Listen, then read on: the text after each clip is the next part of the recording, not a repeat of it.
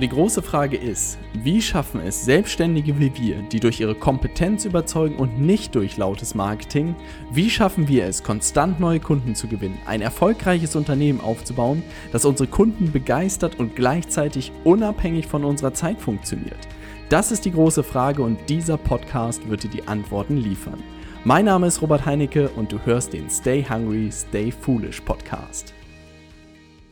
In dieser Folge geht es um kein geringeres Thema als willst du auf die Forbes-List? Und ich freue mich unglaublich, ähm, diesen Podcast hier wieder aufzunehmen, separat von einem Video. Ich habe einfach gemerkt, dass ich versucht habe, beiden Welten gerecht zu werden, sowohl der YouTube-Welt als auch der Podcast-Welt, aber gemerkt habe, dass sich das sehr schlecht verbinden lässt. Und insofern, diese Podcast-Folge ist wieder absolut exklusiv für dich auf deine Ohren und dementsprechend habe ich natürlich ein entsprechendes Thema gewählt. Und ich freue mich unglaublich, diese Folge aufzunehmen. Also, wenn du in deinem Leben mal auf der Forbes-Liste landen willst, dann solltest du dir diese Folge heute anhören. Also, ich würde vorschlagen, dass wir loslegen. Ähm, kleiner Spaß sozusagen beiseite. Ähm, ich stehe noch lange nicht auf der Forbes-Liste und selbst das Ziel auszusprechen, fühlt sich ein bisschen unangenehm an, weil man wahrscheinlich sein Leben lang daran gemessen wird, ob man es in diese Liste geschafft hat oder nicht. Und ich werde gleich verraten, wie ich auf dieses Thema gekommen bin, warum wir sozusagen darüber sprechen. Ähm, wir wirklich auch in den letzten Wochen immer mehr uns in diese Richtung bewegt haben, weil da wirklich unternehmerisch eine sehr, sehr wichtige Lektion eigentlich drin ist hinsichtlich Marketing. Ähm, und das möchte ich gerne aufschlüsseln, wie wir da hingekommen sind, was die Herausforderungen waren, warum wir bei der Forbes-Liste gelandet sind ähm, und wie dir das Ganze selber in deinem Unternehmen helfen kann oder wenn du beim Starten bist. Also, Herausforderung war, ähm, was wir beobachtet haben bei uns, ist, dass wir ähm, einen sehr diversen Kundenstamm über die letzten Monate aufgebaut haben. Und das ist auch eigentlich gar kein großes Problem, sondern was ich beobachtet habe, ist, dass wir eine sehr gute Methodik entwickelt haben, um ein richtig gutes Angebot zu entwickeln.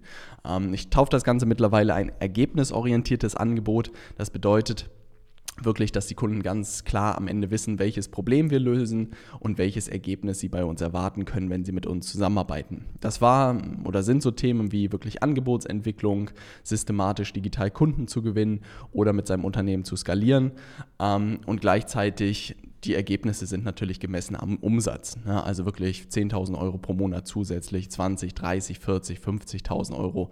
Ähm, nach oben gibt es da am Ende äh, kaum Grenzen. Ähm, und das war sozusagen etwas, das wir viele Leute gewonnen haben über diese Thematiken. Also es gibt viele Leute da draußen, die die Herausforderung haben, Kunden zu gewinnen und es gibt viele Leute, die auch mit ihrem Unternehmen wachsen wollen. Aber wir haben so ein bisschen vernachlässigt zu schauen, welche Leute da ganz genau reinkommen. Ähm, und das ist uns immer mehr klar geworden, dass ähm, so ein diverser Kundenstamm oder so ein diverses Kundenportfolio per se kein Problem ist. Wenn man aber weiter wachsen will, muss man aus meiner Sicht deutlich schärfer werden. Und gleichzeitig haben wir einen Vortrag von Peter Thiel gesehen, der PayPal gegründet hat, einer der ersten Investoren von Facebook war. Und ich weiß gar nicht, wo er noch bei Uber, glaube ich, auch mit dabei war. Also der Mann weiß, was er sagt. Und der hatte auch gesagt, das Beste, was man wirklich machen kann, ist, sich gerade am Anfang ein sehr kleines Segment rauszupicken und das vollständig zu übernehmen. Und sein Beispiel war, bei PayPal haben sie auch nicht angefangen, direkt den ganzen Markt zu bespielen, sondern was haben sie gemacht? Sie haben das erstmal an eBay Power Seller angeboten, diese Lösung. Das bedeutet, und das waren zu dem Zeitpunkt in ganz Amerika, waren das 20.000 Power Seller, also eine unglaublich kleine Zielgruppe. Und weil die Lösung aber von PayPal einfach zehnmal besser war als das, was es schon vorher gab, ist das einfach innerhalb von wenigen Wochen eingeschlagen wie eine Bombe und sie haben wirklich diese 20.000 Leute innerhalb von wenigen Wochen für sich komplett erobert. Und gleichzeitig meinte auch das Beispiel bei Facebook ist relativ ähnlich gelaufen. Facebook hat auch nicht mit der breiten Gesamtheit angefangen, sondern sie haben in Harvard angefangen. Und ich glaube, das waren auch irgendwie 30.000 Studenten oder so. Ich weiß nicht, wie viele es waren. Aber auch die haben sie innerhalb von wenigen Wochen komplett zu 80 Prozent, 90 Prozent oder fast 100 Prozent da ähm, eingenommen. Oder die haben sich dort alle angemeldet und hatten so den Markttest und sind dann gewachsen. Was Peter Thiels Argument war, ist, dass man wirklich sehr, sehr klein starten sollte ähm, und dass man dann breiter werden sollte. Und das haben wir wirklich in den letzten Wochen und Monaten verpasst, ähm, weil es auch einfach sehr, sehr gut gelaufen ist. Und deshalb dachte ich mir, mh, hm, es wäre kein Fehler gewesen. Jetzt merken wir aber wirklich, dass wenn man so einen diversen Kundenstamm hat, dass es nicht ganz einfach ist, allen Leuten gerecht zu werden, weil alle Leute auch in der Zusammenarbeit unterschiedliche ähm, Herausforderungen haben, unterschiedliche Erwartungen haben. Und das bewegt uns jetzt gerade dahin, dieses Thema zu schärfen und wirklich mal zu überlegen, wer ist unser Traumavatar, wer sind die Leute, mit denen wir wirklich auf tagtäglicher Basis ähm, zusammenarbeiten wollen. Und das hat wirklich dazu geführt, und das ist vielleicht auch eine Übung, die du für dich in deinem Unternehmen mitnehmen kannst. Und irgendwie dieses Thema Avatar ähm, hört man irgendwie rauf und runter, jeder erzählt es einem. Aber ich habe das Gefühl, dass nur wirklich wenige da die Hausaufgaben machen. Ich selbst, ich habe da auch geschludert äh, in den letzten Monaten und insofern haben wir uns da jetzt rangesetzt. Und was wir eigentlich gemacht haben, ist wirklich zu schauen, was sind die Kunden oder wer sind die Kunden, mit denen wir am meisten zusammenarbeiten, mit denen es am meisten Spaß macht und die auch die besten Ergebnisse ein Stück weit erzielen. Und zu schauen, gibt es dort Gemeinsamkeiten.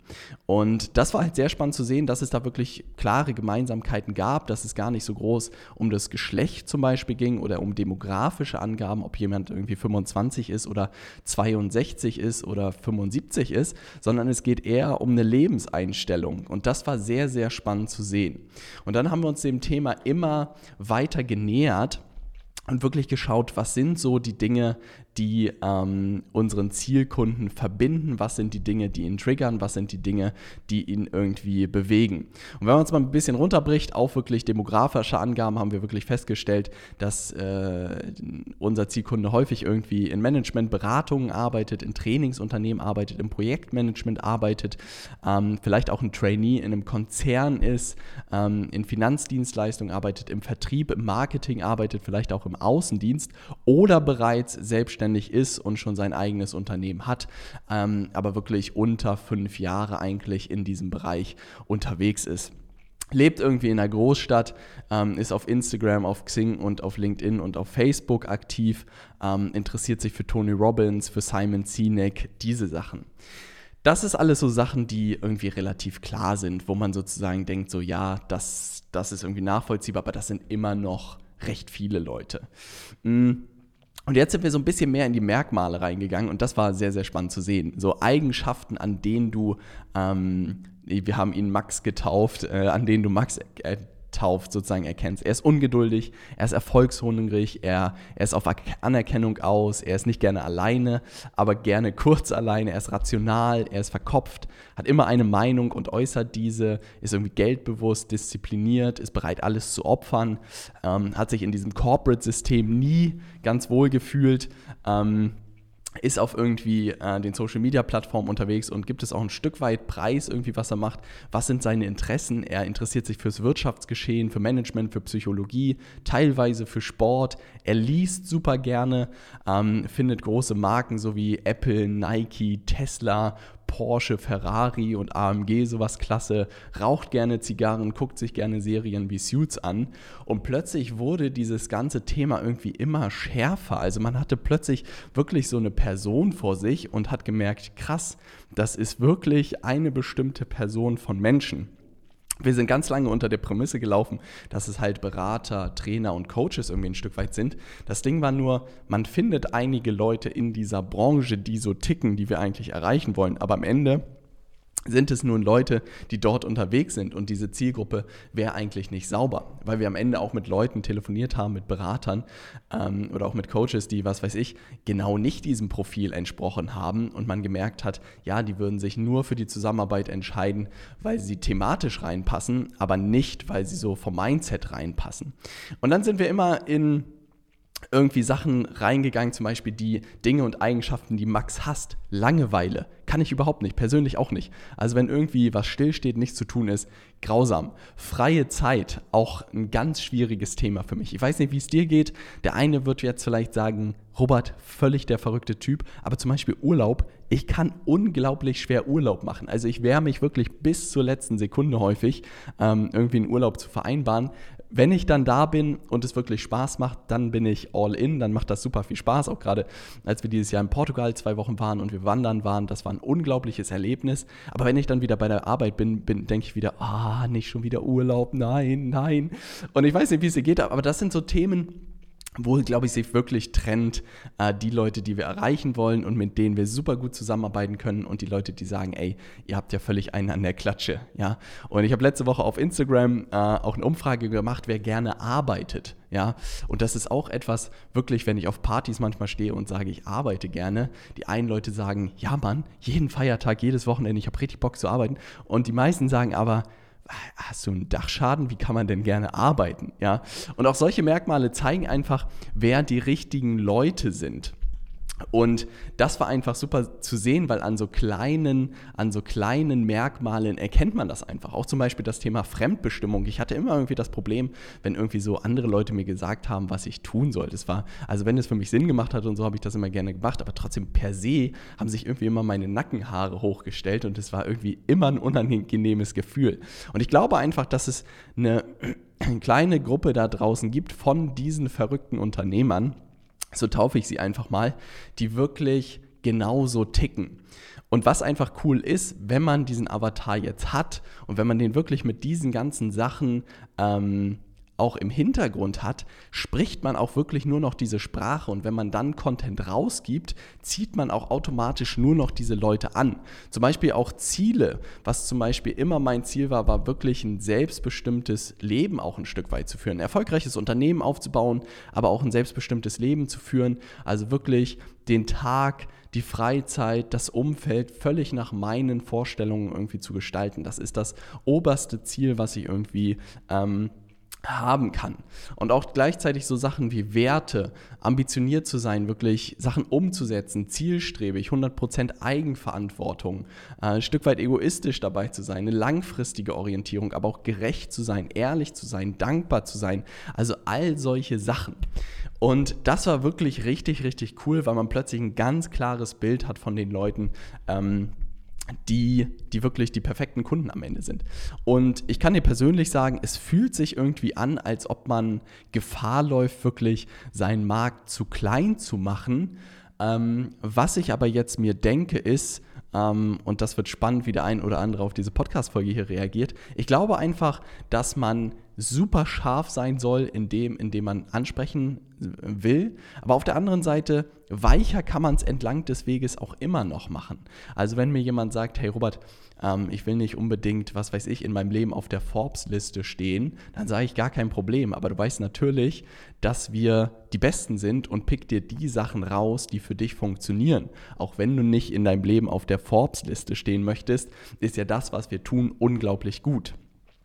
Und insofern, ich glaube, dass man in seinem Kopf sehr scharf konkret haben sollte, wen man da haben, wollt, äh, haben will und dass es halt nicht demografische Angaben unbedingt sind, sondern bei uns sind es auch eher Eigenschaften, an denen wir diese Person erkennen. Es sind Interessen, es sind Dinge und Eigenschaften, die er auch liebt zum Beispiel. Da sind so Sachen dabei wie ähm, Struktur, Planung, Routinen, zu gewinnen gegenüber anderen, ähm, Adrenalinkicks, Selbstoptimierung, Psychologie, dieser Gedanke von Work Hard, von Play Hard, dann ähm, Sachen, die er hasst. Auch spannend, Motivation, die Werte dahinter. Und was wir jetzt beobachtet haben, was so ein bisschen ähm, wo ich einen Gedankenfehler hatte, ist, dass ich immer dachte, dass wir unterschiedliche Avatare haben. Also, dass wir wirklich, wir haben zum Beispiel Leute, die aus ihrem Job heraus sich selbstständig machen wollen und wirklich was eigenes starten wollen, Unternehmen aufbauen wollen. Haben wir super tolle Case Studies, haben wir einen Großteil von Leuten auch drin, die das äh, erfolgreich hinbekommen haben. Und ich dachte, das wäre einfach eine andere Person. Was ich jetzt verstanden habe, ist, dass es genau die gleiche Person ist, bloß in unterschiedlichen Phasen. Das bedeutet Phase 1, es gibt einen Teil von Leuten, die wirklich in ihrem Job sitzen und sagen, hey Robert, lass uns gemeinsam starten, ich möchte mich gerne selbstständig machen, erfolgreich, zeig mir, wie es funktioniert, ist einfach die erste Phase, aber es ist trotzdem unser Avatar. Dann gab es die Leute, die nebenberuflich schon selbstständig waren und immer mit dem Gedanken gespielt haben, den nächsten Schritt zu gehen und zu springen, aber sich nie richtig getraut haben.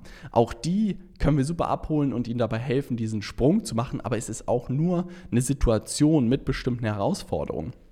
Denn ein ganz großer Teil unserer Kunden ist selbstständig oder hat schon ein eigenes Unternehmen, aber fährt noch nicht die Umsätze, die sie sich vorgestellt haben. Ja, und das ist auch, es ist die gleiche Person, bloß in einer anderen Situation in der unternehmerischen Entwicklung einfach schon weiter.